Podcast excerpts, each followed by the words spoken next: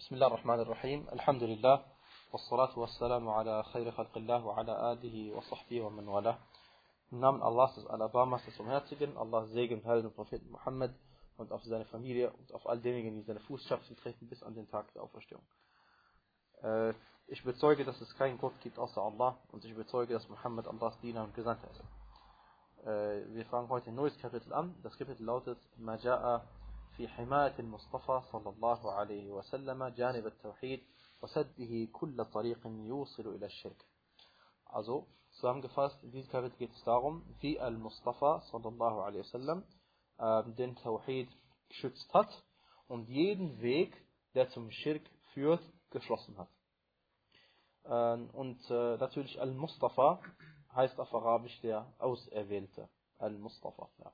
Brauchen wir nicht länger darüber reden, auf jeden Fall.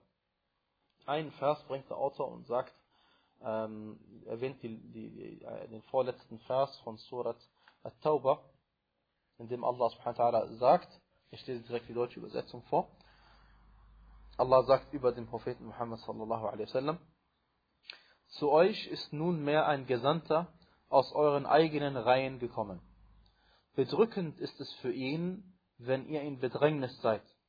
Er ist eifrig um euch bestrebt, zu den Gläubigen gnadevoll und barmherzig. Und äh, dann auch die, äh, der zweite Teil des Verses, der 129. Vers.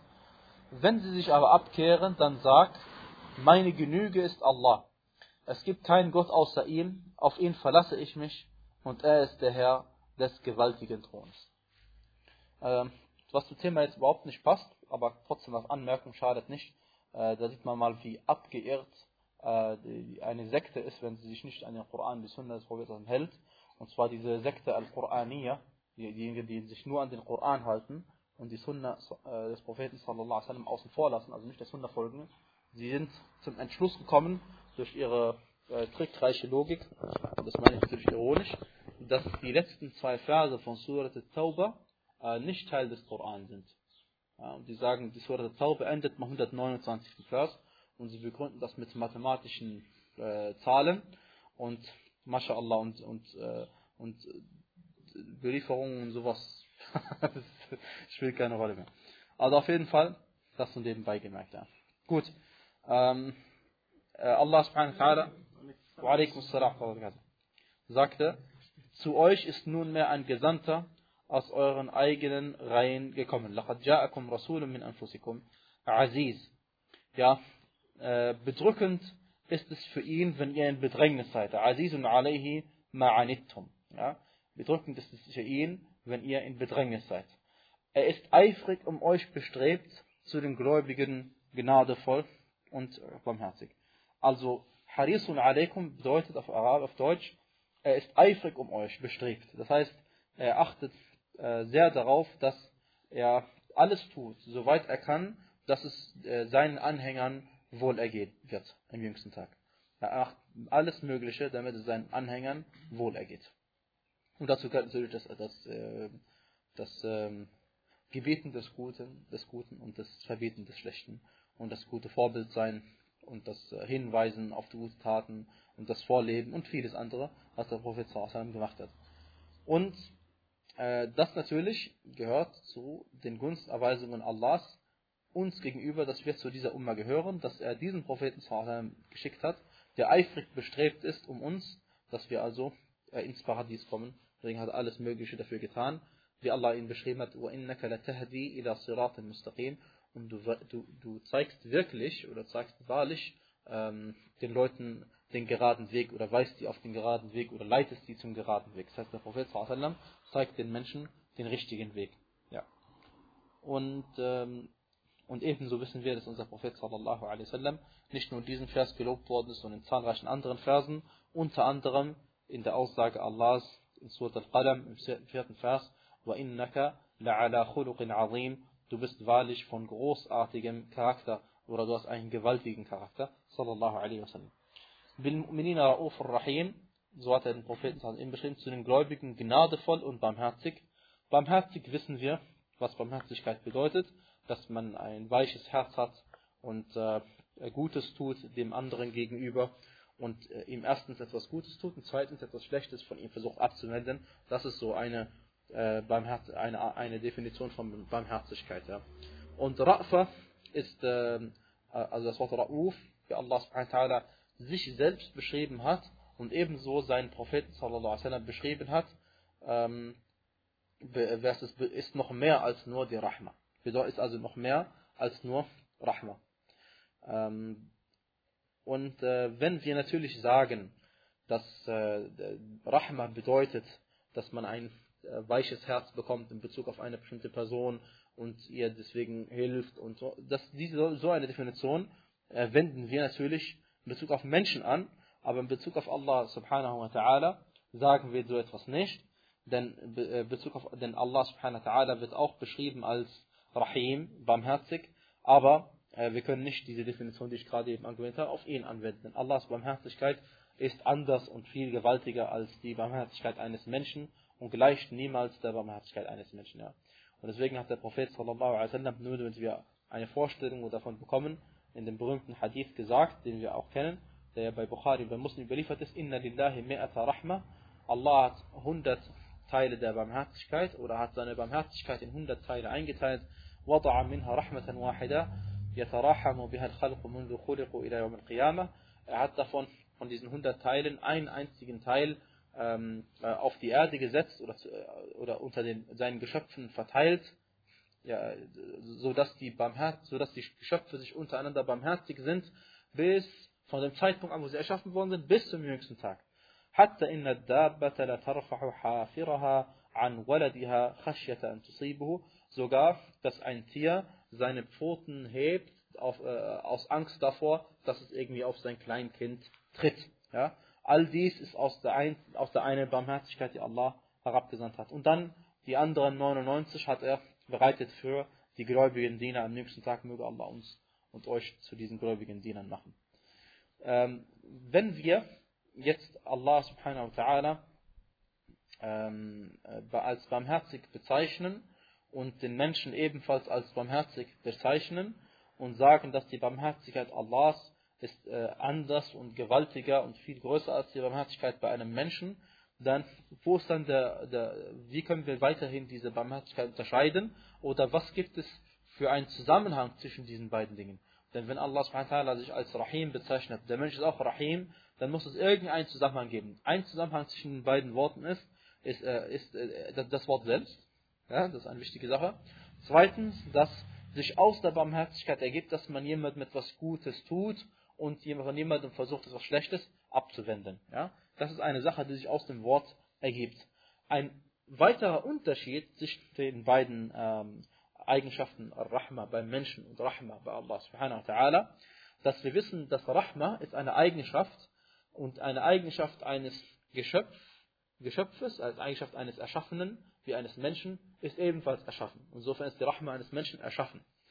Und die Rahma von Allah subhanahu wa ta'ala, sie ist äh, eine Eigenschaft seiner Eigenschaften und die Eigenschaften eines ähm, äh, des Schöpfers sind nicht erschaffen. Ja? Das ist ein, äh, Gewalt, ein gewaltiger Unterschied. Ja. Dann äh, hat Allah subhanahu wa ta'ala seinen Propheten sallallahu alaihi wasallam beschrieben als Bil Mu'minina Ra'ufur Rahim und zwar, dass er mit den gläubigen Menschen äh, barmherzig ist. Ja, dass er mit den gläubigen Menschen barmherzig ist. Ganz anders verhält es sich in Bezug auf die ungläubigen Menschen. Denn in Bezug auf die ungläubigen Menschen hat Allah subhanahu wa ta'ala seinen Propheten sallallahu alaihi wasallam anders beschrieben. Und zwar hat er, er hat ihn beschrieben als Muhammad und Rasulullah والذين معه أشداء على الكفار رحماء بينهم und zwar hat, äh, sagt Allah SWT, Muhammad ist der Gesandte Allahs und diejenigen, die mit ihm sind, sind den Ungläubigen gegenüber hart, zueinander aber barmherzig. Ja? Also das ist, äh, unser Prophet sallam, war also den Ungläubigen gegenüber hart. Ja? Und man, äh, das heißt, man verzeiht unter anderem, man verzeiht seinem gläubigen Bruder eher, man setzt sich mit ihm zusammen eher, man verbringt seine Zeit mit den gläubigen Menschen, man sorgt dafür, dass von seinem eigenen Essen die gläubigen Menschen essen und nicht die ungläubigen Menschen essen und so weiter und so fort. Ja. Ähm, hart heißt nicht ungerecht. Er war nicht ungerecht zu den Ungläubigen, aber er war zu ihnen hart und er muss ihnen nicht mehr geben, als ihnen zustehen. Ja. Und dann sagt Allah subhanahu wa ta'ala, das war in Surat al-Fath, Vers 29, letzte Vers in Surat al-Fath. Ähm, das ist einer von den vier Versen übrigens im Koran, wo Muhammad sallallahu beim Namen erwähnt wird und einmal als, auch als Ahmed in Surat al-Saf. Dann sagt Allah subhanahu wa ta'ala, فَإِن تَوَلَّوْا ja, wenn sie sich abwenden von diesen Worten, wenn sie sich abwenden, فَقُلْ حَسْبِيَ Allah, dann sagt Allah ist meine Genüge. Allah ist meine Genüge. Und äh, wenn wir uns ein bisschen genauer anschauen, diesen Vers, finden wir folgendes. Und zwar sagt Allah subhanahu wa ta'ala, ähm, spricht er zu den gläubigen Menschen und sagt zu ihnen, ähm, erwähnt einige Vorzüglichkeiten des Propheten sallallahu alaihi wasallam. Und danach sagt er, wenn sie sich aber abwenden, ja, das heißt, wenn sich die Anhänger von dir, O Muhammad, dann abwenden, dann sagt Allah ist meine Genüge, ihn, auf ihn vertraue ich, auf ihn vertraue ich, und er ist der Herr des gewaltigen Thrones. Also, wenn jemand sich von diesem Propheten sallallahu alaihi wasallam abwendet, der Barmherzigkeit ist zu einem. Und auch noch äh, eifrig ist, dass es dir gut ergeht, wer sich von ihm abwendet, den sprechen wir gar nicht erst an, dann sagen wir nicht, dann geht es euch schlecht, sondern und dann, äh, wenn, du, wenn ihr euch abwendet, dann sagt, oh Prophet, das und das. Nein, wir sprechen die Person gar nicht an. Deswegen sagt Allah subhanahu nicht فَإِن تَوَلَّيْتُمْ فَقُلْ حَسْبِيَ اللَّهِ sondern فَإِن تَوَلَّوْا, wenn sie sich also abwenden, wenn jemand so dumm ist und sich von diesen Propheten abwendet, dann, oh Prophet, sagt, äh, Allah ist meine Genüge, äh, auf ihn vertraue ich und er ist der Herr, äh, es gibt keinen Gott außer ihn, auf ihn vertraue ich und er ist der Herr des gewaltigen Thrones. Ja. Und äh, La ilaha illallah, äh, wissen wir alle, bedeutet äh, übersetzt, es gibt keinen Gott außer Allah. Und gemeint ist, äh, es gibt niemanden, der es würdig ist, angebetet zu werden, außer Allah. Und warum sagen wir das? Weil das ist äh, glasklar aus dem Koran zu ersehen, weil wir wissen ja, dass es gibt viele Dinge, die angebetet werden außer Allah, aber zu Unrecht. Und deswegen, wenn wir sagen, Allah ist der einzige Gott, der Einzige, der, äh, der, der, dann meinen wir damit, er ist der Einzige, der es wert ist, angebetet zu werden. Denn das Wort Gott im, im Arabischen bedeutet ja nicht einfach nur Schöpfer, dann wäre, äh, dann, dann wäre es, dann würden wir einfach sagen, es gibt nur einen Gott, aber Ilah ist jemand, der angebetet wird. Ja? Und auch im Deutschen ist Gott ein Gott, jemand, Gott ist jemand, der vergöttert wird. Und davon gibt es viele. Und deswegen sagen wir, es gibt niemanden, der der Anbetung würdig ist, außer Allah. Ja. Alayhi tawakkaltu, auf ihn vertraue ich. Das Vertrauen bedeutet, dass man sich auf Allah verlässt, in Bezug darauf, äh, äh, dass man das Schlechte abwendet und das äh, Gute erlangt, ähm, indem man auf Allah vertraut, hierbei auf Allah vertraut und gleichzeitig äh, handelt und natürlich auf gesetzliche Art und Weise. Und äh, damit wir verstehen, was das bedeutet, dazu gehört es zum Beispiel, dass man nicht etwas Verbotenes macht und dabei denkt, dass man etwas von Allah versorgt wird, indem man etwas Verbotenes tut. Denn zum Gottvertrauen gehört es dann auch gleichzeitig, also das ist ja, äh, damit wir verstehen, dass Vertrauen bedeutet Handeln gleichzeitig, ja. Weil Allah sagt doch subhanahu wa ta'ala, وَمَنْ يَتَّقِ اللَّهَ يَجْعَلْ لَهُ مَخْرَجًا Und wer auf Allah vertraut, oder wer Allah vertraut, äh, ist doch Allah, wer Allah fürchtet, ja, Wer Allah fürchtet, dem macht er einen Ausweg.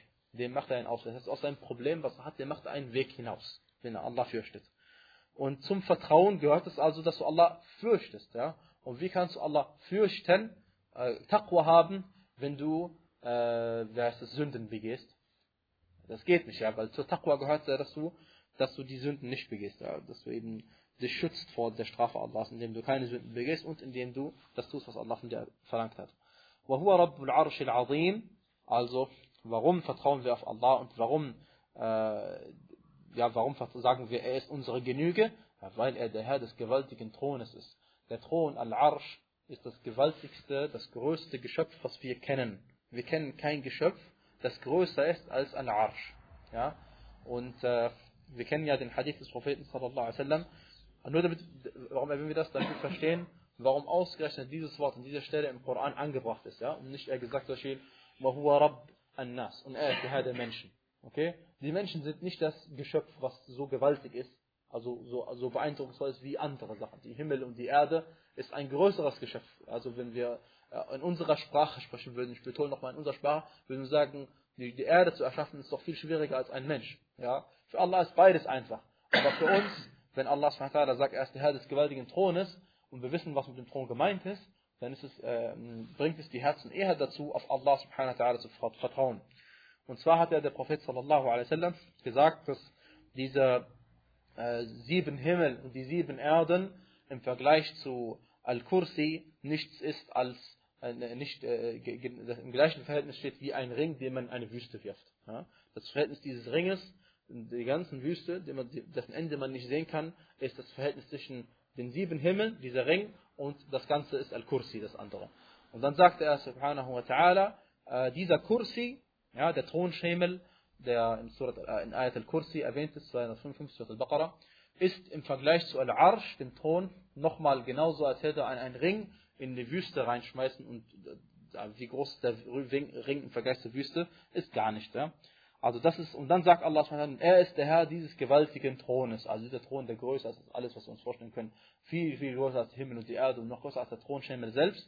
Dieser Herr, auf den vertrauen wir, weil in seiner Hand ist das alles. Ja? Deswegen, wenn man auf jemand anderes vertraut außer ihm, dann ist man also äh, schwachsinnig. Ja, Al-Arsh haben manche äh, Menschen ausgelegt als Al-Kursi. Manche Menschen haben gesagt, mit Al-Arsh ist Al-Kursi gemeint. Ich sage nochmal, Al-Arsh in der arabischen Sprache bedeutet der Thron. Äh, und äh, der Thron im, im Deutschen ist das Bett des Königs. Ja? Und auch im arabischen Qamus, wenn man zum Beispiel von Ibn Manzur aufsteckt, Lisan al-Arab, eines der berühmtesten arabischen, äh, arabisch, arabische Wörterbücher, da findet man, dass da zum Beispiel steht, Al-Arsh ist Sarirul Malik. Al-Malik ist der König, ja? ähm, und Sarir ist das Bett, also das Bett des Königs. Und manche haben gesagt, und Kursi, Kursi ist im Arabischen entweder ein Stuhl oder ein Thron, Schemel. Und vielleicht gibt es noch andere Aus, äh, Bedeutungen von diesem Wort. Wie dem auch sei, äh, das erste, woran ein Araber denkt, wenn er Kursi hört, ist entweder der, der Stuhl oder ein Thronschemel. Ja? Und Ibn Abbas, radiallahu anhuma, hat uns erklärt, dass damit gemeint ist der Thronschemel. Und der Thronschemel ist der Ort bei einem Thron, wo der König seine Füße draufsetzt. Das ist ein Thronschemel, ja? ein Kursi. Manche Leute haben gesagt, mit Al-Arsh ist Al-Kursi gemeint. Ja? Und dann haben sie gesagt, wenn sie sagen Al-Arsh ist Al-Kursi, dann hat man sie gefragt, ja was ist dann Al-Kursi? Dann sagt sie, Al-Kursi ist Al-Ilm, ist das Wissen. Ja? Und dieser Tafsir ist nichtig. Dieser Tafsir ist wertlos und äh, macht überhaupt keinen Sinn. Äh, es gibt eine Überlieferung, äh, die überliefert wird über unsere rechtschaffenden Vorfahren, aber die ist schwach über einen Sahabi Und wenn sie schwach ist, also haben wir darin kein Argument, diese Überlieferung zu verwenden als Beweis. Und äh, was wir wissen ist, dass sprachlich und religiös ist Al-Arsh eine Sache und Al-Kursi eine andere Sache und Al-Kursi ist nicht das Wissen. Herr, Allah ist nicht der Herr seines Wissens. Was, was, was macht diese Aussage für einen Sinn? Sie ist weder sprachlich korrekt noch, noch koranisch. Auf jeden Fall ist dieser Kursi, wie Allah bezeichnet, äh, gesagt hat im Koran, وَسِعَ كُرْسِيُّهُ السَّمَاوَاتِ وَالْأَرْضِ das heißt, dieser Kursi, der Thronschirm umfasst die sieben Himmel und die Erde. Ja? Und der Thron ist noch gewaltiger als dies. Und deswegen hat Allah sich beschrieben als der Herr des gewaltigen Thrones. Ja. Und ähm, ja, wir kommen nachher ein bisschen noch, noch mal zurück. Aber ich möchte noch eine Sache sagen, und zwar, weil manche Leute, Ahlul Bid'ah, ja, sie sagen, äh, Al-Arsh hat in der arabischen Sprache, weiß nicht, ich übertreibe jetzt, tausend Bedeutungen. Das ist übertrieben natürlich, das stimmt nicht. Ja. Und dann sagen sie, äh, woher wollt ihr wissen, dass ausgerechnet das Wort Al-Arsh hier in dem, im Koran damit gemeint Thron ist? Woher wollt ihr wissen, dass ausgerechnet damit der Thron gemeint ist? Von diesen 10, 20 Bedeutungen. Das ist realistischer. Ja? Dann, dann sagen wir ihnen, wenn ihr Ahnung hättet von der arabischen Sprache und wenn ihr Vertrauen hättet in eure edlen Gelehrten, dann würdet ihr nicht äh, diese dumme Frage stellen. Weil äh, in jeder Sprache gibt es das. Also lasst euch nicht verwirren, dass man euch sagt, im Arabischen, da gibt es, Koran kann man nicht übersetzen, ein Wort hat zehn Bedeutungen. Das ist nicht speziell für Koran. Das ist nicht speziell fürs Arabische. Das gilt für jede Sprache, behaupte ich. Ich kenne nicht alle Sprachen. Ich behaupte, in jeder Sprache gibt es Worte, die, wenn man sie, oder Sätze, wenn man sie übersetzen würde in die deutsche Sprache, gibt es mehr als eine Möglichkeit, diesen Satz zu übersetzen. Okay? Ich glaube, diese Aussage ist nicht weit hergeholt. Was bestimmt letztendlich, welches Wort ich verwende? Was bestimmt letztendlich von diesen zehn Bedeutungen, welches Wort ich verwende? Erstens, erstens, dass die Bedeutung verwendet wird, die man normalerweise verwendet. Soll, warum? Ich kann nur nicht davon ausgehen, dass man, ich sage euch ein Beispiel. Ein, ein sehr primitives Beispiel, und damit ihr wisst, dass, dass die Leute von dem Bid'a, die sind genauso blöd. Die sind genauso. Also die sind nicht also, die sind nicht also viel schlauer als das Beispiel, was ich jetzt bringe. Okay? Das Wort Zug im Deutschen. Äh, mir fällt ein, das Wort hat mindestens drei Bedeutungen. Ein Zug kann bedeuten, das, das, das, das Gefährt, das tut, tut, macht. Ja? So. Zweite Bedeutung, ein Zug kann bedeuten, bisschen Wind. Wind. Ein Zug, dritte Bedeutung, die ich mir jetzt spontan einfällt, ist, wenn du zum Beispiel Schach spielst, dann machst du einen Zug. Das heißt, du bewegst deine Figur von einem Feld zum anderen Feld. Wenn ich jetzt dir eine Geschichte erzähle über Schachspielen und übersetzt eine Anleitung vom Schachspielen und du, du, da kommt jetzt, äh, dann ist der nächste am Zug, dann ist der nächste am Zug, der nächste ist dran auf Deutsch, ja. Da kannst du mir nicht sagen, ich weiß nicht, ob ich jetzt sagen soll Wind im Deutschen oder im Englischen etwa, oder ob ich sagen soll der Zug, mit dem man fährt, ein Ticket kauft vor, oder ob er meint Spielzug. Ja, das, kann, das, ist, das, ist das ergibt sich daraus, dass du eine Anleitung übersetzt. Ja? Und deswegen, äh, die, die, die Leute sind wirklich tatsächlich so, so, so unwissend. Ja? Sie sagen, es gibt zehn Bedeutungen von Al-Arsh, zehn Bedeutungen von, von Kursi, also wissen wir nicht, welche gemeint ist, und deswegen machen wir Tafwid. Und das ist der Madhab von Asha'ira. Tafwid heißt, wir lassen die, äh, die Bedeutung, überlassen wir Allah. Die, die Asha'ira sagen, wir wissen nicht, was das bedeutet. Und das ist Blödsinn.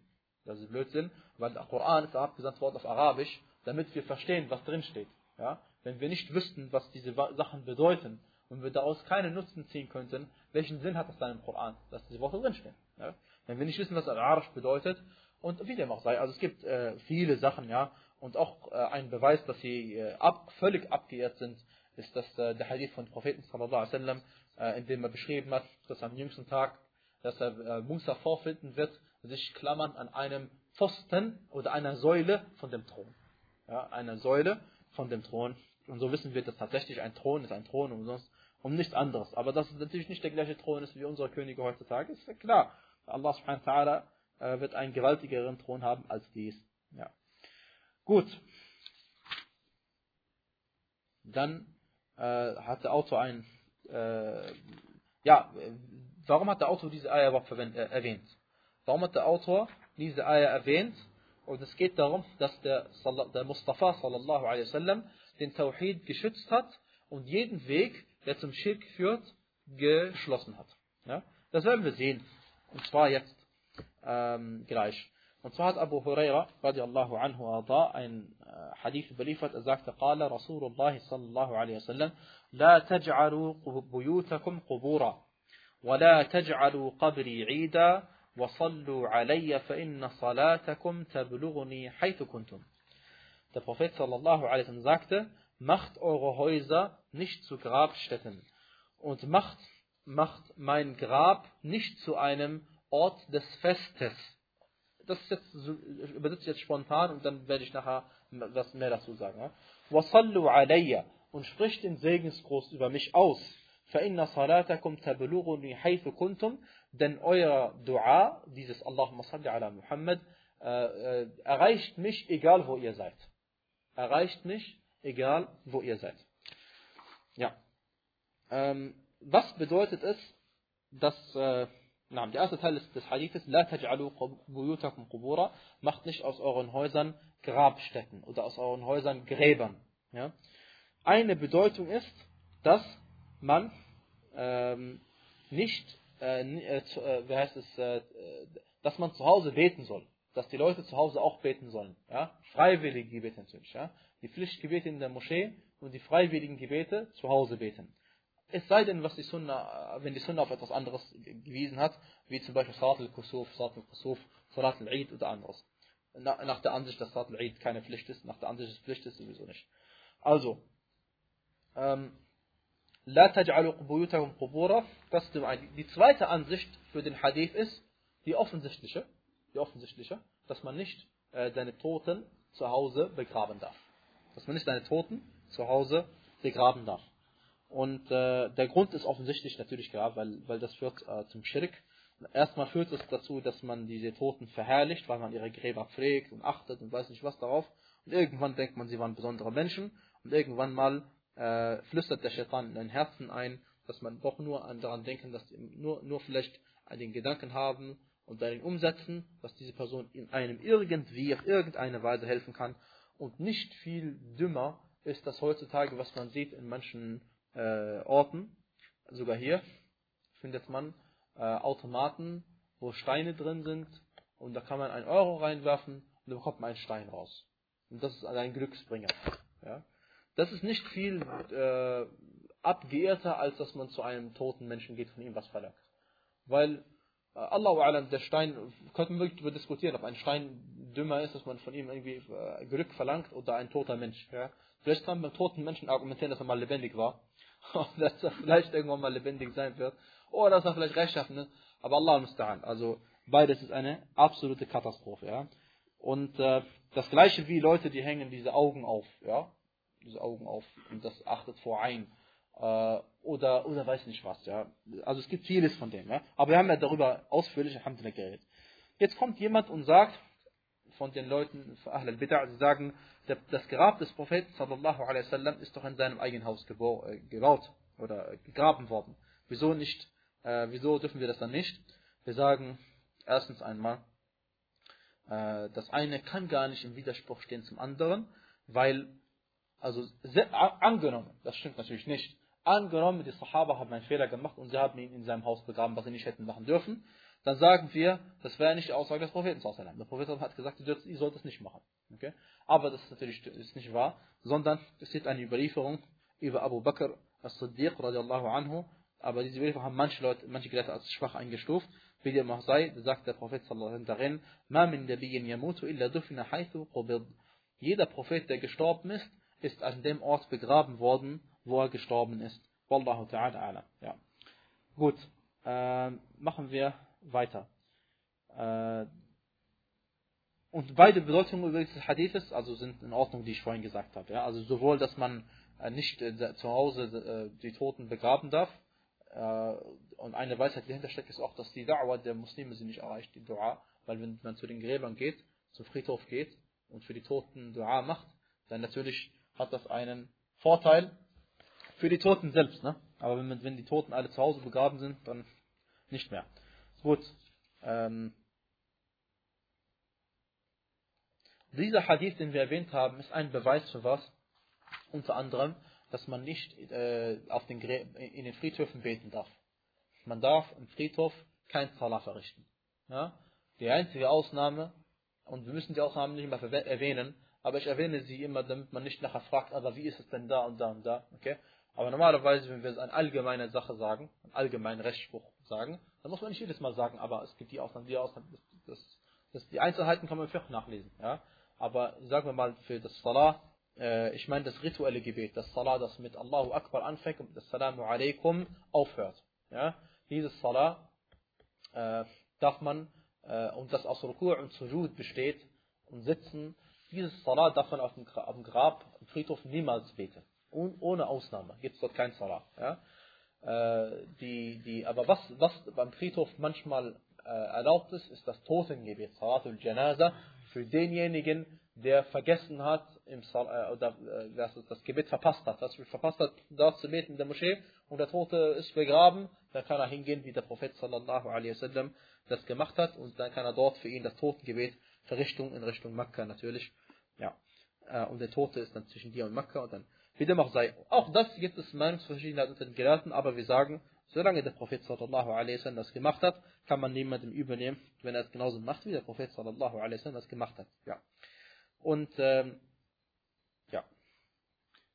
Die Tote ist dann äh, zwischen Mekka und äh, dir. Wenn du Salat al-Janaza machst, ja. Okay, dann sagte der Prophet sallallahu alaihi wasallam, Macht mein Grab nicht zu einem Eid.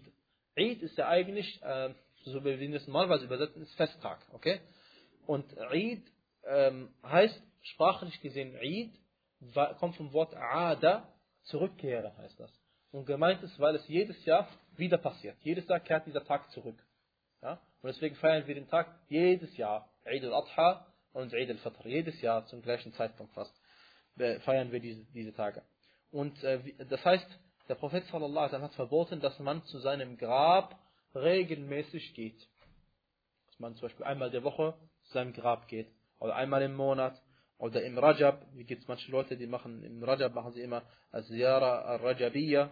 Oder, ja, die sagen also einmal, ich weiß nicht, woher das kommt, Allah, auf jeden Fall äh, haben sie solche Bid'a in der Religion. Und äh, manche Leute, zum Beispiel nach jedem Salah in Masjid Nabawi, nach jedem Salah stehen sie auf und gehen zum Grab des Propheten, Assalamu alaikum Rasulullah, und nach jedem Fajr-Gebet machen sie das, ja. All dies ist eine Abweichung von dem, was der Prophet sallallahu alaihi wasallam äh, uns mitgeteilt hat, ja. Gut. Es gibt also keine Regelmäßigkeit. Man besucht das Grab ab und zu. Und der Grund, warum wir das sagen, ist nicht, wie die, äh, die, die Sekten dann einem vorwerfen. Die Sekten sagen einem dann, ja, ihr mögt den Propheten sallallahu nicht, deswegen macht ihr das nicht. Ja? Und wir sagen, nein, der Prophet sallallahu alaihi wasallam hat ja den Hadith gesagt, nicht umsonst. Er hat gesagt, وَلَا تَجْعَلُوا قَبْرِ عِيدًا Macht mein Grab nicht zu einem Ort des Eid. وَصَلُّوا عَلَيَّ Und sagt den Friedensgruß zu mir. Sagt Allahumma salli ala Muhammad, فَإِنَّ صَلَاتَكُمْ تَبْلُغُنِي حَيْثُ كُنْتُمْ denn euer Salah wird mich erreichen, egal wo ihr seid. Das ist doch eine klare Anordnung, dass man nicht extra zu ihm hingehen muss und sagt, Assalamu alaikum ya Rasulullah. Und sagt, Allahumma salli wa sallim ala Muhammad und das Salah ist schon dort angekommen. Und das Salah ist dort schon angekommen. Ja. Und äh, der, der Grund ist, weil der, äh, es gibt ein Hadith, in dem der Prophet sallallahu alaihi wa sallam gesagt hat, Inna äh, lillahi ملائكة سياحين في الأرض يبلغوني يبلغوني من أمة السلام und zwar Allah hat auf der Engel umherziehende hat, hat auf der Engel auf der Erde umherziehende Engel Engel die von einem Ort zum nächsten gehen so يبلغوني من أمة السلام und zwar sie teilen mir mit wenn meine jemand von meiner Umma Allahumma salli wa sallim ala Muhammad gesagt hat ja, wenn jemand das gesagt hat diese Engel sind genau dafür erschaffen also braucht man sich keine Sorgen machen. Und dieser Hadith hat Imam Ahmad überliefert und An-Nasai und andere. Und Ibn al-Qayyim rahimahullah sagte, dass der Isnad sahih ist. Wallahu a'lam. Ja, äh, und übrigens den ersten Hadith, den ich äh, erwähnt habe, und zwar, dass man sein Grab nicht zum Eid machen soll und äh, bis zum Ende, wo er gesagt hat, denn euer Gebet wird, äh, erreicht mich oder euer Salah erreicht mich oder euer Dua für mich erreicht mich, egal wo ihr seid. Dieser Hadith ist, äh, äh, Sheikh al-Albani rahimahullah sagt, der Hadith ist sahih. Ja. Und auch andere Gelehrte, al-Nawawi, äh, sagt auch, der Hadith äh, ist äh, sahih. Und Sheikh al-Islam sagte, der Hadith ist Hassan, wie dem auch sei. Äh, Ibn Hajar sagte auch, der Hadith ist Hassan. Möge Allah mit ihnen allen barmherzig sein. Ja. Gut, dann machen wir weiter.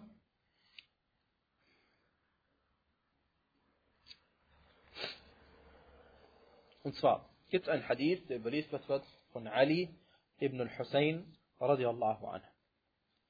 أنه رأى رجلا يجيء إلى فرجة كانت عند قبر النبي صلى الله عليه وسلم فيدخل فيها فيدعو فنهاه وقال ألا أحدثكم حديثا سمعته من أبي عن جدي عن رسول الله صلى الله عليه وسلم؟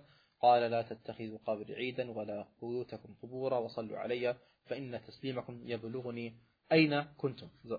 Diese Überlieferung äh, ist eine Überlieferung von Ali ibn al-Hussein. Und Ali ibn al-Hussein, al-Hussein, also der Enkel des Propheten sallallahu alaihi wasallam, äh, also als praktisch Ali ibn Ali, äh, Ali ibn al-Hussein ibn Ali ibn Abi Talib, radiallahu anhu. Also er ist praktisch der Sohn eines Sahabi.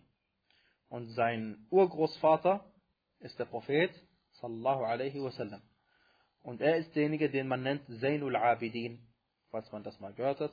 Und er gehört zu den Besten der Familie des Propheten sallallahu alaihi wasallam in Bezug auf Askese, also Zuhd, in Bezug auf Wissen und in Bezug auf Fiqh.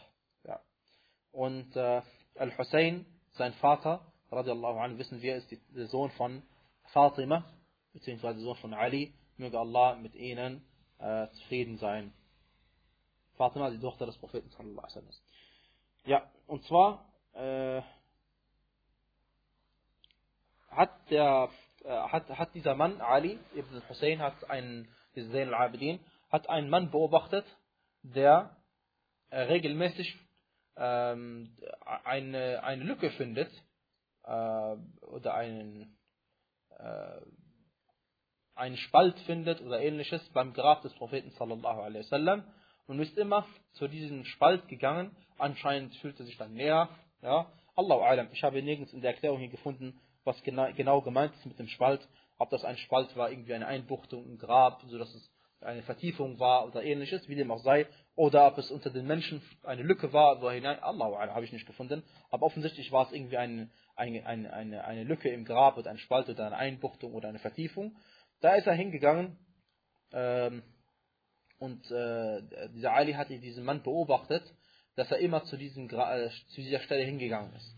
Und dann hat er ihm, zu ihm gesagt, äh, wie heißt es, äh, hat es ihm verboten und hat gesagt, soll ich dir nicht etwas erzählen? Soll ich dir nicht einen Hadith erzählen, den ich von meinem Vater gehört habe und den mein Vater über seinen Großvater überliefert hat? Äh, über meinen Großvater überliefert hat und den er über den Gesandten Allah sallallahu alaihi wasallam überliefert hat, also eine geschlossene Überlieferungskette, dann sagte er, äh, der Prophet sallallahu alaihi wasallam sagte, nehmt mein Grab nicht zu einem Ort des Eides, macht, meine macht eure Häuser nicht zu Grabstätten und macht den Salah über mich, denn euer Salam wird mich erreichen, egal wo ihr seid. Und diese Überlieferung, darüber gibt es äh, Meinungsverschiedenheit, also offensichtlich ist die Überlieferung nicht authentisch und diese geschlossene Kette, die ich gerade eben vorgelesen habe, die ist zwar geschlossen, aber äh, wir müssen, also das heißt ja nicht, dass sie bis uns geschlossen ist. Das ist ein Punkt. Äh, aber sagen wir mal, lassen wir das mal außen vor. Und weil ich, warum sage ich das? Weil die Bücher, Bukhari und Muslim, Nasa'i, Abu Dawud und die Hadith-Bücher, sind bis zum heutigen Tag in die Asanid geschlossen. Ja? Ähm, aber sagen wir mal, bis, dem, bis, dem, bis zum Autor, der diesen, diese Überlieferung überliefert hat, unter ihnen Imam al-Bukhari, in al-Tarikh al-Kabir und Abu Ya'la äh, und andere, ähm, bis zu ihnen musste erstmal der Isnad vollkommen sein und das ist er nicht, sondern da gibt es Personen, die ihn überliefert haben, über die man sich nicht ganz einig ist, dass sie also vertrauenswürdig sind. Ja? Also, deswegen, also wie gesagt, aber es, das spielt keine große Rolle, weil was uns interessiert ist der Hadith und der Hadith, der Inhalt des Hadith ist genau der gleiche Inhalt wie der andere. Deswegen ist der Hadith selbst, bis auf die Erzählung, die vorangegangen ist, zweifellos authentisch. Ja, und dieser Hadith ist überliefert als Nebeninformation in einem Buch, das heißt Al-Mukhtarah, Abkürzung, und gemeint ist, ähm, also Al-Mukhtarah ist eine äh, Abkürzung äh, eines Buches, und zwar ähm, von einem Mann, der heißt, Moment,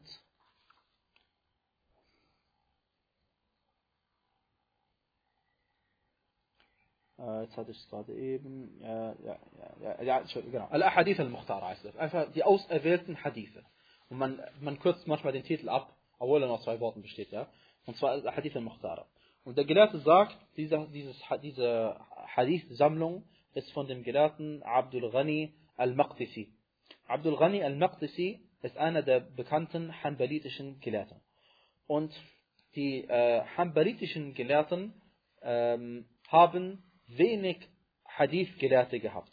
Also wenig Gelehrte gehabt, die Hadithe weiter überliefert haben. Ja? Und das ist seltsam, weil Imam Ahmad ibn Hanbal, rahimahullah ta'ala, er selbst war ein, einer der großen Hadith-Gelehrten. Und er hat diesen riesen Musnad, wo er zigtausende von Hadithe überliefert, Alhamdulillah, die wir bis heute noch haben. Und äh, die, die, äh, und äh, zum Beispiel die Schafi'iyya, die Gelehrten der, des Schafi'itischen Madhab, sie sind bekannter geworden dafür, dass sie Hadithe weitergegeben haben. Ja? Sondern bei den, bei den bei Hanbaliten war es mehr ein Ausgleich zwischen Fiqh und Hadith. Äh, und bei, ähm, so, war, so sind, sind sie Hadith-Gelehrte als auch Fuqaha. Und bei den Hanafiya zum Beispiel war es äh, anders. Sie waren mehr auf den Fiqh aus und haben sich um die Hadith-Wissenschaft weniger gekümmert. Und deswegen werden sie auch genannt Ashabul Ra'i. Ashabul Ra'i gemeint ist, also wortwörtlich heißt es Leute der Meinung. Und gemeint ist Leute, die sehr viel Al-Aql verwenden, den Verstand verwenden äh, und äh, Al-Qiyas, den Analogieschluss. Äh, das ist kein Definitiv, das ist eine, eine grobe Übersetzung, ja. Aber Al-Aql gemeint ist, den Verstand verwenden, das heißt, das heißt nicht, dass die anderen keinen Verstand verwenden, sondern wenn man keinen Hadith hat, dann muss man äh, die Lücken schließen, die man hat. Muss man die Lücken schließen, die man hat.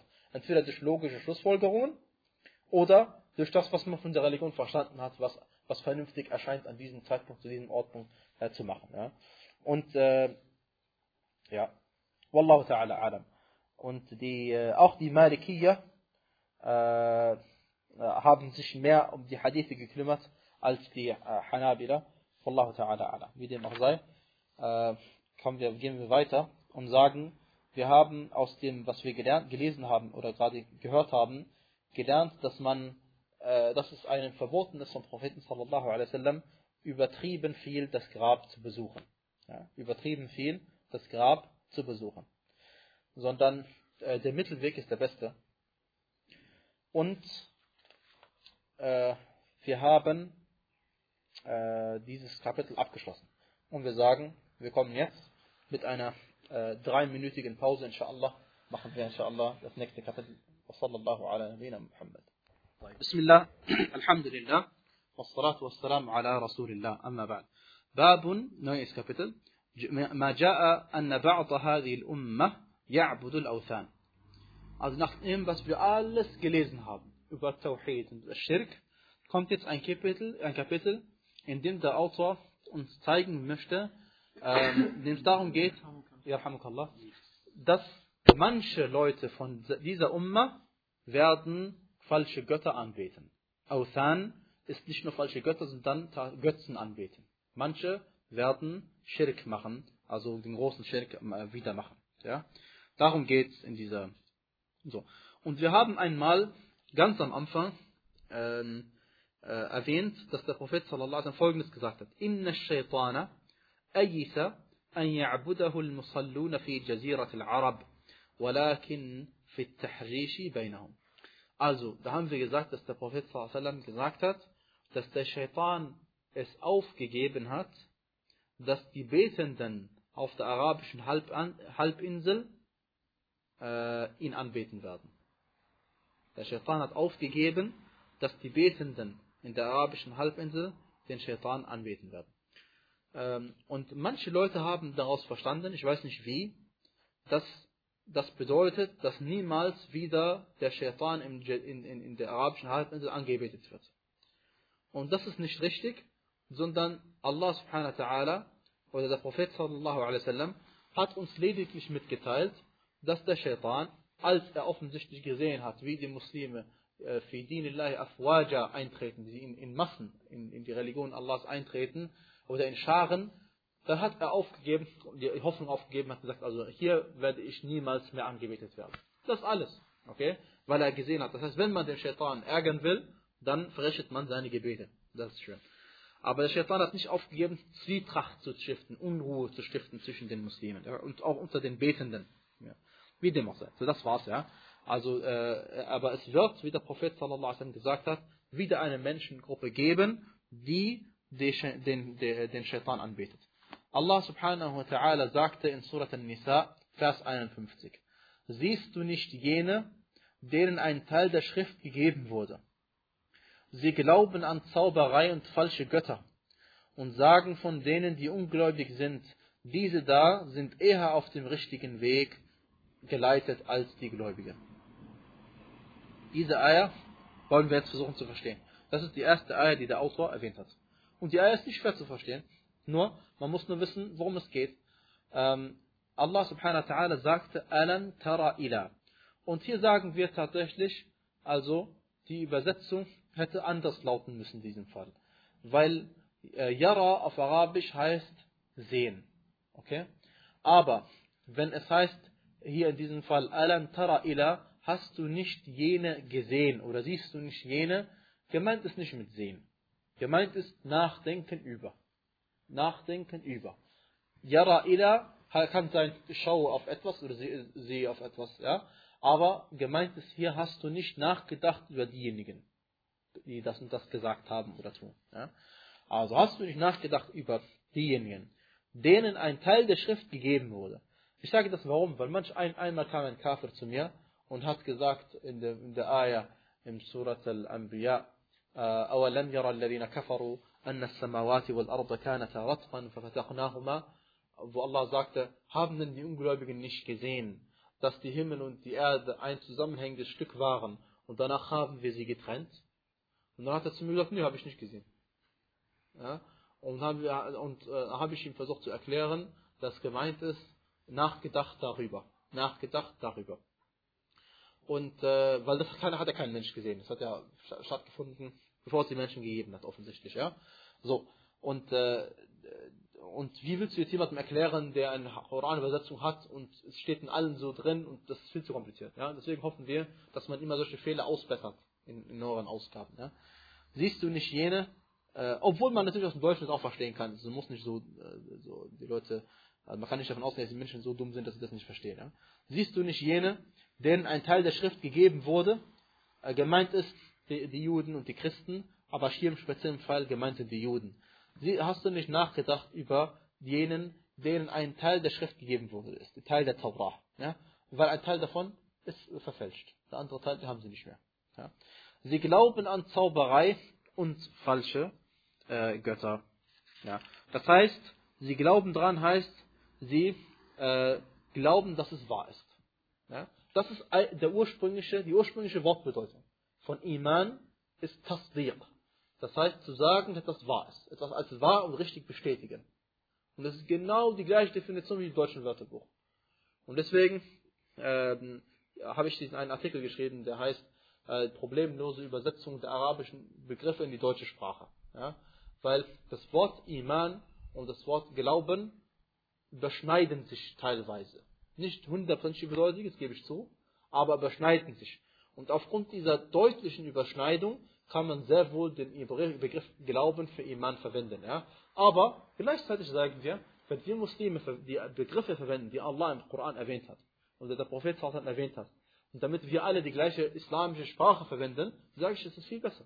Zweifellos. Ja? Nur man darf nicht immer den Übel nehmen, wenn er sagt, Glauben ist wie Iman und ähnliches. Ja? Weil kein Christ äh, zweifelt an Gott. Ja? Kein deutscher Christ, der sagt, ich glaube an Gott, zweifelt daran. Sondern sagt, ich glaube an Gott, dann meint er tatsächlich sein Glauben. Ja?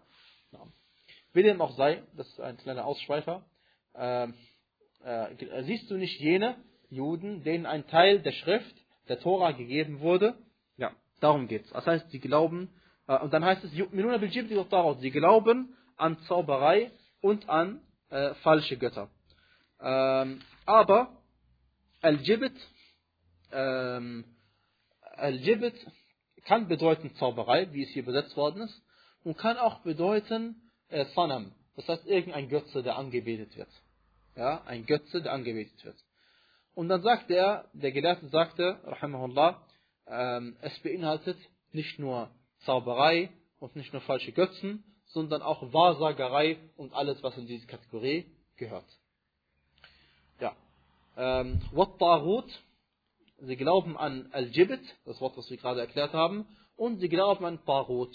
Und Tarut, darüber haben wir auch ausführlich gesprochen und haben gesagt, äh, es äh, vom, kommt vom arabischen Wort Tara, das heißt seine Grenzen überschreiten. Das heißt, jeder Diener Allahs, der seine Grenzen überschritten hat, von Al-Ubudiyya, von der Dienerschaft, von dem Menschsein in Richtung Göttlichkeit, ja, der hat seine Grenzen überschritten. Ja. Egal, ob es sich bezieht auf eine Person, die das tut, oder eine Person, mit der das getan wird. Das heißt, äh, und die damit dann auch zufrieden ist. Das heißt, wenn ich äh, jemanden, äh, es ist, ähm, äh, wer es meine Grenzen überschreite und äh, wie heißt es, äh, jemand anderes, äh, zum Beispiel, zum Beispiel äh, Halal zu Haram erkläre oder Haram zu Halal erkläre, dann bin ich ein Tariya oder ein Tarut, weil ich habe meine Grenzen als Mensch überschritten, das darf ich nicht machen. Und äh, das gleiche gilt aber auch äh, aus anderer Sicht. Ich bezeichne jemand anderes als Tarut, der das, mit dem das gemacht wird. Das heißt, dem man gehorcht, ja, die sind auch Tawarit. Und, äh, aber die Person, mit der das gemacht wird, ja, wie zum, derjenige, der angebetet wird, ist wie Pharaon, ist auch ein Tarut unter der Bedingung, dass er damit zufrieden ist. Unter der Bedingung, dass er damit zufrieden ist. Denn der arme Isa a.s. Und, und die anderen, die angebetet werden, ja, die können ja nichts dafür. Also können wir weil Tarut ist schon ein schlimmer Begriff. Wir können nicht zu Isa sagen, Tarut, das geht nicht, ja. Gut. Ähm. Und jetzt lernen wir erst äh, gleich kennen, wie diese Ayat im Zusammenhang stehen mit dem Kapitel, den wir gerade angefangen haben. Und zwar, dass manche Menschen äh, anfangen werden, aus dieser Ummah den äh, die, äh, falsche Götter anzubeten. Falsche Götter anzubeten. Und zwar, was ist denn eigentlich äh, passiert? Was ist denn eigentlich passiert? Und zwar, also über diese Ayat. Siehst du nicht jene Juden, denen ein Teil der Tora gegeben wurde? Sie glauben an Zauberei und falsche Götter und sagen von denen, die ungläubig sind, diese da sind eher auf den rechten Weg geleitet als die Gläubigen. Und zwar äh, kamen die, kam Ka'b al-Ashraf, ein Jude, nach Mekka und versammelte sich mit den Mushrikin. Und dann sagten die Mushrikin zu Ka'b al-Ashraf, sagten sie, sag mal, was denkst du eigentlich über diesen Mann, über Muhammad sallallahu alaihi wasallam, der, äh, der behauptet, besser zu sein als wir? Ja? Die Juden, äh, die Mushrikin sagen zu den Juden, was denkt ihr Juden über Muhammad sallallahu alaihi wasallam? Er sagt, er ist besser als wir Mushrikin. Und dann sagten die Juden als Antwort zu den Mushrikin, Ha'ula ahda min alladhina amanu sabila. Diese da, die Mushrikin, sind eher auf dem rechten Weg geleitet als die Gläubigen von Muhammad sallallahu alaihi wasallam. Jemand, der so etwas sagt, obwohl er die Schrift hat, At-Taurah hat, und äh, weiß, was Tawhid ist und was Schirk ist, und die Götzen, die die 360 Götter um die Kaaba haben, anbeten sieht, jemand, der so etwas sagt und sagt, die sind auf einem richtigeren Weg, als jemand, der sagt, La ilaha illallah, über den äh, sagt, äh, was soll man mit dem machen? Soll man, soll man jetzt mal versuchen, mit ihm zu, zu sagen, pass auf, schlagt doch mal eure Tora auf, auf Seite so und so, Ayah so und so, Surah so und so, da steht doch das und das drin. Mensch, Leute, das kann doch nicht sein. Was, nein, weil sie waren ja, das ist ein Gelehrter. Ka'b al-Ashraf war ein gelehrter Jude. Mit dem braucht man nicht diskutieren, der weiß schon. Deswegen war die passende Antwort Allahs ähm, darauf, er sagte, subhanahu wa ta'ala, أُولَٰئِكَ الَّذِينَ لَعَنَهُمُ اللَّهِ Das sind diejenigen, die Allah verflucht hat. Und dann sagte er, وَمَنْ يَلْعَنِ اللَّهُ فَلَنْ تَجِدَ لَهُ نَصِيرًا und wenn Allah verflucht, für den wirst du keinen Helfer finden. Und das ist die angemessene Antwort auf jemand, der so etwas tut. Denn wenn man mit Wissen, ob man Wissen hat und dann auch noch lügt dabei, das ist ja also eine Katastrophe, äh, für die es natürlich keine Ausrede gibt. Und dann erwähnt der Autor, rahimahullah ta'ala, einen weiteren, äh, weitere Ayah, und zwar die Ayah 60 aus Surat al-Ma'idah, äh, sagt er, soll, sag, sag Muhammad, sag zu ihnen, soll ich euch kundtun, soll ich euch mitteilen, was als Belohnung bei Allah noch schlechter ist. Was noch schlechter ist. Ja? Äh, diejenigen Antwort, diejenigen, die Allah verflucht hat und denen er zürnt und aus denen er Affen und Schweine gemacht hat und die falschen Göttern dienen. Diese befinden sich in einer noch schlechteren Lage und sind noch weiter vom rechten Weg abgeirrt. Ja. Also, und dieses natürlich auch in Bezug auf die, äh, äh, die Gruppe von Juden herabgesandt worden, die den Samstag, äh, den Sabbat nicht eingehalten haben. Und die Geschichte ist bekannt, sie ist ganz kurz zusammengefasst und sie ist auch wirklich halt nicht viel länger als dies. Äh, und zwar haben sie, äh, ihnen ist verboten worden, am Samstag zu fischen und sie haben dann einfach gemerkt, dass äh, samstags Allah hat sie geprüft, hat, er hat mehrere, er hat dort mehr Fische in das, in das Meer oder da, wo sie geangelt haben, schwimmen lassen als sonst. und dann haben sie einfach ihre Netze Freitagabends ausgespannt oder freitags ausgespannt und dann haben sie son sonntags äh, wieder äh, eingezogen und da waren die Fische drin. Dann haben sie gesagt, wir haben nicht am Samstag gefischt. Ich wünschte, dieses Beispiel würden die Leute sich einfach nehmen, um zu gucken, ob, und dann vergleichen, wie viele Leute als Muslime versuchen, manchmal Sachen aus dem Weg zu gehen. Sachen aus dem Weg zu gehen. Ja. Ein Beispiel können wir mal erwähnen, warum nicht. Äh, geht um Zinsgeschäfte. Du weißt ganz genau, dass Zinsen haram sind. Äh, du, dir ist das bewusst. Du willst auch, du willst ja nicht äh, sagen, dass du Zinsen nehmen willst und geben willst. Also einigst du dich mit, der, äh, mit dem Verkäufer, sagst zu ihm, pass auf, Junge, äh, schreib auf das Papier einfach einen größeren Betrag drauf und du machst es dann mit der Bank, wie du willst, aber Hauptsache ich habe damit nichts zu tun, okay? Und auf dem Zettel steht nichts von Bank drin, sondern auf der Zettel steht nur drauf, ich habe dir das Auto verkauft für den und den Preis. Fertig, das war's. Obwohl du ganz genau weißt, dass in Wirklichkeit der, äh, wer ist es, äh, Verkäufer, äh, im, im, im billigsten Fall, ich weiß nicht, ob das in der Realität so abläuft, nimmt er diesen Betrag, der größer ist, der ihm eigentlich zusteht. Er selbst kann dann Geld von der Bank leihen, ist kein Problem, okay? Und zahlt dann, selbst kann er dann die, diese, diese, diese, äh, wie sagt man, diese, die Raten zurückzahlen mit dem Geld, was er von dir schon bekommen hat, kein Problem. Ja? Und du hast die Zinsgeschäfte direkt mitgemacht. Ja? Nur du denkst, weil es nicht auf deinem Papier drauf steht, denkst du, du hast damit nicht mitgemacht. Ja, ja. also, ähm, dann äh, Allah subhanahu wa ta'ala, wenn er jemanden bestraft, bestraft er ihn immer gemäß dem, was er getan hat. Gemäß dem, was er getan hat. Ein Mensch bekommt eine Amana, ein anvertrautes Gut, dass er irgendwas damit machen muss, eine Amana. Ja? Ich gebe dir zum Beispiel eine Amana und du musst diese Amana bringen, meinetwegen, äh, in eine andere Moschee, eine Sadaqa, eine Spende, Zakah zum Beispiel. Gib, gib dir Zakah und du musst es zu einer bestimmten Moschee bringen, zu bestimmten armen Menschen bringen, sage ich. Weil die Leute denken, können Zakah zur Moschee bezahlen. Da wirst du zu einem armen Menschen äh, geben, okay? Wenn du diese Zakah, Amana annimmst, ja, und diese Amana nicht der Person bringst, wie es abgemacht war, und du stirbst in diesem Zustand, ja, dann hast du ein großes Problem. Weil diese Amana wird Allah nehmen und wird sie in die Hölle werfen. Und dann wird er zu dir sagen, oder ein Engel, jetzt nimm deine Amana und gib sie der Person, der sie zusteht. Das heißt, die Person muss in Jahannam gehen, die Amana holen, rausholen aus der Hölle und der Person geben. Und Allah musta'an, ich weiß nicht, wie er das machen wird. Okay? Und das ist, warum? Das heißt, die Bestrafung ist abhängig, was hat er falsch, er hat die Amana nicht gebracht. Also seine Strafe in Akhira, er muss die Amana bringen. Das war's. Ja? Und äh, das gleiche gilt für die, für die Juden, die den Sabbat, also äh, äh, wer es, äh, gebrochen haben. Ein ordentlicher Mensch macht sowas nicht. Aber sie haben sowas gemacht.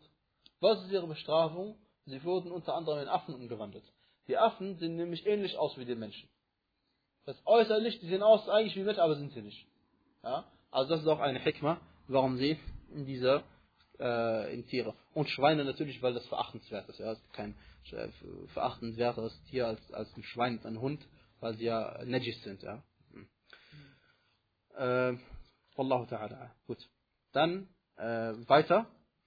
Wir kennen Surat al-Kahf, weil wir Surat al-Kahf, Alhamdulillah, jeden Freitag lesen. Äh, Allah subhanahu wa ta'ala berichtet uns darüber, über eine Gruppe von gläubigen Menschen, die in, einem, äh, äh, in einer Stadt waren. Und diese Stadt war eine, äh, dort, lebten Leute, die waren Mushrikin. Und die sind dann geflohen, mit dem, ihrer Religion geflohen, haben Hijra gemacht, sind ausgewandert aus der Stadt. Und dann hat Allah, hat Allah sie in eine Höhle geleitet. Und da sind sie in diese Höhle gewesen und haben dort 300 Jahre und noch neun dazu verweilt. Und Allah subhanahu wa hat sie nicht immer auf eine Seite schlafen lassen, sondern auf die linke Seite, dann auf die rechte Seite, damit das Blut sich nicht staut auf einer Seite und so weiter. Und als sie dann aufgewacht sind, äh, haben sie äh, herausgefunden, äh, zusammengefasst haben sie herausgefunden, dass die Stadt, vor der sie vorher geflohen sind, ist gläubig geworden sind Muslime, Alhamdulillah, nach über 300 Jahren. Äh, diese Geschichte, nachdem diese Menschen gestorben sind, nachdem diese Menschen gestorben sind, sagt, äh, äh, haben sie folgendes gesagt, lasst uns über diese Gräber eine Moschee bauen. Lasst uns über diese Gräber eine Moschee bauen. Und äh, dieser Vers ist in äh, Surat Al-Kahf im, äh, im 21. Vers. Diejenigen, die in ihrer Angelegenheit siegten, sagten, wir werden uns über ihnen ganz gewiss eine Gebetsstätte einrichten, also eine Moschee darauf bauen, ein Ort des Gebetes. Und manche Leute denken, weil im Koran das steht, das heißt es ist halal. Das ist nicht halal. Man darf nicht auf einem Grab eine Moschee bauen. Haram. Ja? Hadith haben wir vorher schon gelesen. Klare Hadith. Ja? Naja. Und ähm, betet man auch in dieser Moschee? Ich, ich weiß nicht, im Koran habe ich geguckt, da, da, habe ich gesagt, und da schreibt er vielleicht im Kommentar, weißt, Ja, da ja. steht eine Moschee. Ach so, okay. Ja, Jetzt, im habe ich Kommentar. verstanden. Nicht im Koran, wo ist Kommentar? Kommentar. Nicht Im Kommentar, ja. Jetzt habe ich verstanden. Ähm, also es ist seltsam. Wie kann man ein bisschen Wissen von der Schrift haben, vom Koran und von der Sunna und so, und dann trotzdem macht man Schirk? Wie kann das sein? Nachdem der ganze Koran einen davor warnt. Zweitens, wenn man Wissen hat, das heißt nicht, dass man keine Sünden begeht. Das haben wir gesehen bei den Juden und den Christen. Dann sind wir verpflichtet, äh, das äh, Al-Munkar zu verabscheuen, bes- besonders Al-Jibt und Al-Taghut dann sind wir äh, folgendes. Und zwar jetzt kommt der Hadith des Propheten sallallahu alaihi wasallam, der uns erklärt, warum der Autor diese ganze Hadith, äh, diese Ayat überhaupt erwähnt hat. Und zwar sagt der Prophet sallallahu alaihi wa ala alihi wasallam, äh, لَتَتَّبِعُنَّ سَنَنَ مَنْ كَانَ قَبْلَكُمْ äh, und da- das heißt, ihr werdet mit Sicherheit, ihr werdet ganz gewiss den Weg der Menschen, die vor euch waren, folgen. حذو القذة بالقذة آم، حتى لو دخلوا حجر ضب لدخلتموه. Also, ihr werdet, der Prophet sallallahu alaihi wasallam hat uns das angekündigt, dass die Menschen, das heißt die Leute von, die Umma von Muhammad sallallahu alaihi wasallam, sie werden genau den gleichen Weg gehen wie die Menschen vorher. Und dann sagten äh, die, die Sahaba, Ja Rasulullah, Al-Yahud wa Nasara, oder eine Version, Al-Yahuda wa Nasara, meinst du etwa die Juden und die Christen? Und dann sagt der Prophet sallallahu alaihi wasallam, Faman, sagt er, wer denn sonst? Wer denn sonst? Äh, und der Hadith ist bei Bukhari und bei Muslim, außer bis ein kleiner Teil des Hadithes, den ich auch nicht, äh, äh, ja, al-Qudzati bil-Qudza, der kommt da nicht vor. Ähm, Hadwa al-Qudzati bil-Qudza heißt also, Pfeilspitze und neben Pfeilspitze. Das heißt also, ihr werdet den, wenn Pfeilspitzen nicht ganz genau gefeilt sind, ja, vom Speerwerfen, wenn die Pfeile nicht genau, dann wird er nicht den Wind schießen, wird er nicht genau fliegen. Ja? Das heißt, die werden genauso folgen, werden genauso zugeschnitten sein, wie die Leute damals, wer das glauben. Jetzt, ähm, äh, also das ist der Grund, warum Allah warum, warum der Autor rahimahullah diese Ayat gebracht hat über die Christen und die Juden. Weil die Leute von, von der Umma von Muhammad werden genau das gleiche tun, was sie getan haben. Jetzt fragen sich manche Leute und sagen, äh, bezieht es sich auf die gesamte Umma? Nein, nicht auf die gesamte Umma, denn es wird bis zum jüngsten Tag eine Gruppe von Menschen geben, die sich auf der Wahrheit befindet, oder bis kurz vom Ende des jüngsten Tages wird sich immer eine Gruppe von Menschen befinden, die dem Koran des Sunna des Propheten folgt. Ja. Interessiert euch, warum die Juden Juden heißen und die Christen Christen? Oder Yahud und Nasara? Ja. Ja, gut. Das freut mich. Also es gibt äh, über die, die Juden, äh, auf, es gibt nicht im arabischen Begriff, ja, es gibt einen- Al-Yahude, und zwar gibt es einen Enkel oder der eine der Söhne von Ishaq, äh, a.s., der Prophet Ishaq, a.s., der Sohn von äh, ha? Ibrahim. Sohn von Ibrahim. Äh, der Vater von Jakob, genau. Und äh, dieser äh, hatte einen, äh, wer ist Enkel, der hieß äh, Yahuda. Yahuda. Und äh, man sagt, es kommt daher, Yahuda, Yahuda. Ja? Und äh, manche Gelehrte sagen, es kommt von der Aussage der Juden, Inna hudna ilaik, nachdem sie also die Götzen, den Götzen angebetet haben, das Kalb angebetet haben, und nachher haben sie Tauba gemacht und hat Allah ihnen äh, ver vergeben, bis auf diejenigen, die äh, umgekommen sind durch die Kafara, hat er ihnen vergeben und äh, da haben sie gesagt, Inna hudna ilaik, wir wenden uns dich zu, wir wenden uns dir zu. Und Hudna Hada heißt zurückkehren. Das heißt diejenigen, die zurückgekehrt sind. Äh, Wallahu a'lam. Und äh, ein Nasara kann sein, es kommt von der, der wegen der Stadt Nazareth, ja, Nasira auf Arabisch.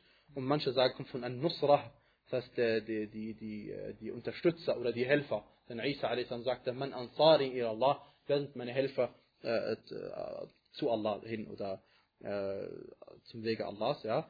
Und dann, und dann sagten sie, Nahnu Ansarullah. Wir sind die Helfer Allahs. Wie dem auch sei. Äh, Jude? Und noch ganz, also es kann auch das gleiche sein. An Nasiriya ist die Stadt und kommt mit Sicherheit zum gleichen was wie Nasr. Das heißt, eine widerspricht dem anderen nicht. Ist das äh, deutsche Wort Juden äh, von einem äh, arabisches Wort abgeleitet? Äh, Juden kommt von Judas. Judas äh, war, glaube ich, auch, Wallahu alam, auch, äh, wenn das nicht gleich der gleiche ist, Yahuda. Müsste ich mal nachschauen. Ich glaube, es ist der gleiche Yahuda. Der, dieser Enkel von Ishaq. Ja? Äh, Nasara hat das was mit äh, Ansar, äh, auch mit Ansar zu tun? Ansar. Ansar, ja. Ja, das kommt gleich alles der gleiche Begriff. Nasara, Nun, Sad, Ra ist die Wortwurzel, heißt helfen, unterstützen. Mhm. Zum Sieg verhelfen. Das ist alles das gleiche. Und deswegen die Ansar, die, die dem Propheten geholfen haben, die Ansar. sind die Ansar, ja. Natürlich, ja. Gut. Ähm, dann sind wir fast fertig. Und ähm, all dies ist, als der Prophet das gesagt hat, natürlich kein Mensch, wir sagen es natürlich zusätzlich, aber kein Mensch versteht aus diesen Hadithen, dass man deswegen Götzen anbeten darf. Also, also wenn, wenn der Prophet gesagt hat, es wird aus, aus meiner Umma Leute geben, die den Shaitan wieder anbeten werden, sinngemäß, ja, dann natürlich keiner wird das heißt als Begründung, sondern es ist gemeint als Warnung, ist gemeint, denn der Prophet sallallahu alaihi wasallam sagte im Hadith von Al-Bukhari überliefert, im Hadith Anas radiallahu anhu, لا يأتي عليكم زمان إلا وما بعده أشر منه حتى تلقوا ربكم. Das heißt, die, äh, egal in welcher Epoche ihr euch befindet, egal zu welchem Zeitpunkt ihr euch befindet, der Zeitpunkt danach, die Zeit danach, die Epoche danach wird schlimmer sein als die Zeit, der Zeitpunkt vorher. Der Zeitpunkt danach wird schlimmer sein als der Zeitpunkt vorher, bis ihr auf euren Herrn trefft. Bis ihr auf euren Herrn trefft. Und dieser Hadith ist auch, äh, ist allgemein. Jede Generation insgesamt ist schlechter als die Generation davor. Ansonsten gibt es natürlich Leute, die gut sind und gibt es Leute, die schlecht sind und so. Es gibt immer Kuffar, es gibt immer Muslime, das wissen wir. Ja. Ähm, und ähm, genauso wie zum Beispiel allgemein gesehen Männer und Frauen. Allgemein gesehen Männer und Frauen, wer sind besser? Wie, achso. Die, diejenige, die. Die allgemein, allgemein, die meisten Menschen, die meisten Männer, ja, die meisten Männer sind religiöser als die Frauen Ja. normalerweise. Und deswegen die meisten Höllenbewohner sind Frauen. Okay? Und äh, deswegen sagte Allah subhanahu wa ta'ala, وَلِلْرِجَالِ عَلَيْهِنَّ دَرَجَةً Und den Männern ist, die Männer sind eine Stufe über sie. Und die Männer sind eine Stufe über ihnen. Ja? Ist Und- das deswegen? Äh, d- Natürlich ist es deswegen. Natürlich ist es deswegen. Weil, die, weil diejenigen sind, die, äh, äh, die die Oberhand haben in der Familie gegenüber die Frauen und den Sitten und so weiter und so fort. Und äh, das heißt aber nicht, dass es einzelne Frauen gibt, die besser sind. Zum Beispiel Maryam bint Imran, a.s., die ist besser als alle Frauen heutzutage, und alle Männer heutzutage. Zweifellos, ja. Und das gleiche gilt äh, für andere, äh, wie Fatima radiallahu anha, für Aisha radiallahu anha, die sind besser als alle anderen Männer heutzutage. Hm? Asia, genau. Hm? Äh, Khadija, ja. radiallahu anhum ajma'in. Ja. والله تعالى أعلم وصلى الله وبارك على نبينا محمد وعلى آله وصحبه أجمعين Äh, Sheikh, ich hab- also ein kleiner, ähm, eine kleine Sache. Und zwar, wir haben doch äh, gesagt, dass die, dass die, die Umma von Muhammad sallallahu alaihi wasallam, viele von ihnen werden den Weg der Judenchristen folgen. Okay? Und äh, Beispiele dafür, für, äh, dass es passiert ist. Beispiele dafür, dass es passiert ist. Und zwar gibt es viele Beispiele. Äh, erstens einmal, dass die Gräber angebetet werden. Das haben die Juden und Christen gemacht. Das machen viele Muslime auch heutzutage. Dann, dass man Moscheen baut auf den Gräbern. Ja, das, hat, das, das hat auch schon stattgefunden unter den Muslimen. Dann, dass Allah subhanahu wa ta'ala äh, beschrieben wird mit Mangel. Ja, das haben die Juden gemacht, als sie gesagt haben, Yadullahi maghlula, Allahs Hand ist gefesselt. Und als sie gesagt haben, Inna Allah faqirun wa nahnu aghniya, wahrlich Allah ist arm und wir sind reich, haben sie Allah beschrieben als jemanden, der nicht vollkommen ist. Und das gleiche gilt unter den Muslimen. gab es manche, äh, äh, äh, manche von den Menschen, die gesagt haben, Allah subhanahu wa ta'ala hat keine Hand. Oder Allah subhanahu wa ta'ala kann nicht machen, was er will. Oder Allah subhanahu wa ta'ala hat sich nicht über seinen Thron erhoben. Oder Allah subhanahu wa ta'ala äh, steigt nicht zum untersten Himmel herab. Oder Allah subhanahu wa ta'ala kann nicht sprechen. Oder Allah subhanahu wa ta'ala ist nicht in, in der, in, äh, in, innerhalb des Universums. Und auch nicht außerhalb des Universums. Und auch nicht verbunden mit dem Universum. Und auch nicht getrennt vom Universum. Und sie haben gesagt, sie haben ihn also beschrieben auf eine Art, wie man Allah gar nicht beschreiben kann. Ja? Und sie haben gesagt, man darf nicht in Richtung Allah zeigen. Und sie haben gesagt, Allah handelt nicht. Und Allah wird nicht zornig. Und Allah wird nicht glücklich. Oder Allah wird nicht zufrieden. Und Allah liebt nicht. Und das ist alles der Method von Asha'ira.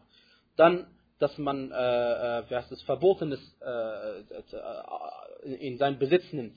Wie zum Beispiel die Speisung des, des Vermögens von anderen Menschen zu Unrecht, wie zum Beispiel Zinsen hat es auch schon gegeben unter der Gemeinschaft der Muslimen. Dann, dass man betrügt und versucht, einen Hinterschlupf zu finden, um trotzdem auf den Weg zum Halal zu kommen. Nachdem etwas klar und deutlich haram ist, versucht man einen anderen Weg, zum Beispiel Tahayyul ala Riba, zum Beispiel Bezug auf Riba haben wir mal erwähnt, äh, Al-Ina, die Art und Weise, wie man versucht hat, äh, Al-Ina, das hat der Prophet auch vorausgesagt, ist auch schon passiert. Ja? Dann, dass man die Hudud, die, die gesetzlichen Strafen, die vorgeschriebenen gesetzlichen Strafen nur anwendet auf die Schwachen und nicht anwendet auf die Reichen. Ist auch schon passiert. Ja? Dann, dass man Allah subhanahu wa ta'ala seine Worte verfälscht, wie die Juden es gemacht haben. Allah hat es im klaren deutlich im Koran gesagt, Das heißt, die verfälschen die, die, die, äh, die Worte Allahs von ihrem richtigen Platz weg. Ja? Und äh, das, hat, das hat auch unter den Muslimen schon stattgefunden. Und wie die Juden, sie haben gesagt, als Allah zu ihnen gesagt hat, Udkhulul Baba Sujjadan, gucken wir mal, den Vers haben wir im Tafsir äh, erwähnt. Für diejenigen, die den Tafsir gehört haben, Surat al-Baqarah, äh, Vers 58.